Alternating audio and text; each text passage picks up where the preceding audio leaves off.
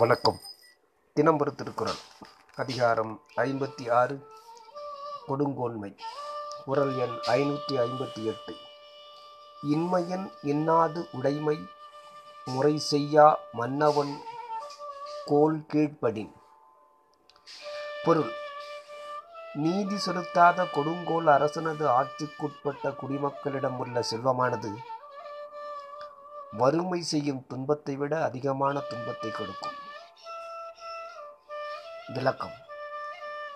இன்மையே இன்னாதது என்பது உண்மையானாலும் கொடுங்கோல் அரசனது நாட்டில் வறுமையை காட்டிலும் செல்வமே பெரும் துன்பம் செய்யும் என்றார்.